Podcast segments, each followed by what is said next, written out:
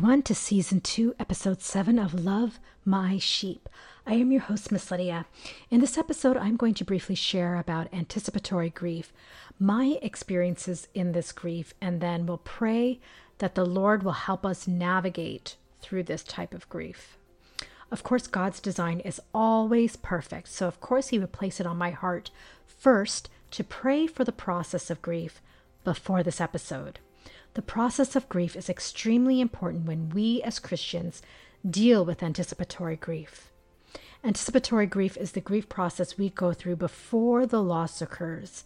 This is not only common when dealing with very specific outcomes, like a dying loved one, but even the fear of losing a loved one, or what parents and even children go through when they leave the nest, when layoffs happen in another department at work, or there are unstable work conditions, or even the recent pandemic. And Maybe I will do another episode on that one, Lord willing. Anticipatory grief can either be a harmful or helpful process before the loss occurs, depending on the individual in that state of grief. As Christians, we know that we are not to fear, and often we hear that there are 365 fear nots in the Bible, and the Bible is quite clear to not be anxious in anything. I am not going to debate that, but as I shared in the last episode, it's the doing that is the challenge for many. And there is a process. God knows there is a process. And often the best way to deal with the emotions and anxiety is to allow ourselves to feel the anxiety, to express it, and not deny it as it makes it worse. When we look at the Psalms and the cries of David, we can see he wasn't always calm, cool, and collected. Expressing our emotions and our anxieties in a safe space will help us go through the loss. Speaking to others who are open about their grief journey helps too. After my father's car accident when I was eight years old, I had spent many years preparing for his death because he had come so close to death in that accident. And as I became an adult, every time I heard an ambulance in the vicinity of his home, I had wondered if it was for him. I had imagined every possible horrible scenario in which he would die. But I didn't let that fear paralyze me, but it motivated me to spend more moments with him, but not to the degree that separation would be difficult. It motivated me to take more pictures with him, but not on every occasion, as the moments without photos were sacred treasures between ourselves and God. I always wanted to make sure that if it was going to be the last time I saw him after I said goodbye, I would have peace with that. Anticipatory grief is actually the inspiration to my communication style with people because I think if anything were to happen, I would not want to regret that I didn't reach out more or I didn't respond to their text, return their call, or whatever. Guilt is a painful part of the grief process. So I do make deliberate attempts to mitigate that in anticipatory grief. My biggest anticipatory grief process is where I am currently. I am walking into unfamiliar territory of a vocation I had never heard of, without a blueprint, without a predecessor, and just letting God, in essence, be my CEO. How do I deal with this anticipatory grief?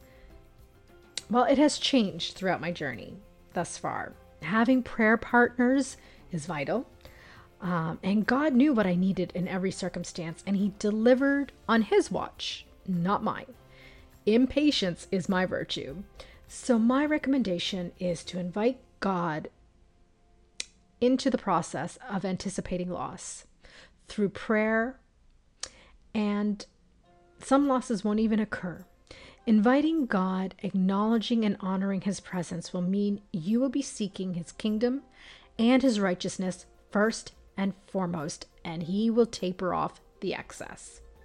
Let me read Matthew 6, verses 25 to 34, and then I will pray.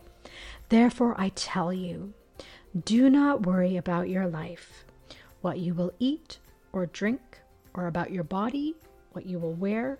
Is not life more than food, and the body more than clothes? Look at the birds of the air. They do not sow or reap or store away in barns, and yet your heavenly Father feeds them, are you not much more valuable than they? Can any of you, by worrying, add a single hour to your life? And why do you worry about clothes? See the flowers of the field grow. They do not labor or spin. Yet I tell you that not even Solomon, in all his splendor, was dressed like one of these. If that is how God clothes the grass of the field, which is here today and tomorrow is thrown into the fire, will he not much more clothe you, you of little faith? So do not worry, saying, What shall we eat? Or what shall we drink? Or what shall we wear? For the pagans run after all these things, and your heavenly Father knows that you need them. But seek first his kingdom and his righteousness, and all these things will be given to you as well. Therefore, do not worry about tomorrow, for tomorrow will worry about itself. Each day has enough trouble of its own. Gracious Heavenly Father, thank you for your word, which continually nourishes us and comforts us. And as life is but a vapor, your word is eternal and can never depart from us, though many times we choose to depart from it. Father God, help us to not be grieved by your word, but help us to see how it illuminates our path, even in our process of grief. How patient you are with us, and how gracious you are as we travel through various anticipatory grief journeys in our lifespan. And often they are intertwined. So help us to not be downtrodden, confused, or discouraged. And when we go through our bouts of emotions, Help us to remain in them, but also to not deny ourselves of our feelings. Father, help us to know our safe spaces beyond our quiet places with you so we can help each other to listen and to invite you into our conversations. So we are guided by your spirit alone and not by the flesh. Father God, occupy our minds and our hearts with the things above so we don't get caught up with the things of this earth. When we are going through our darkest moments and the world is watching to see how we are going to handle a particular outcome, I pray, Lord, that we handle these situations with the grace and the mercy you have extended to us so that we reflect you in all that we do and encounter. And when we have those moments where the anticipation of loss becomes greater than reality, help us to see that you are even far greater than all of it. Gracious Lord, help us to not gravitate to anything that pulls us away from you, but to everything that pulls us closer to you. And Lord, for anyone that is awaiting a bad report or a grim outcome, help them to know that the best is yet to come, that you are our hope. All your reports are good, and you are turning our anticipatory grief into anticipatory relief. Help us even in our anxieties to know that though weeping may endure for a night, joy cometh in the morning. And that should be our fixation.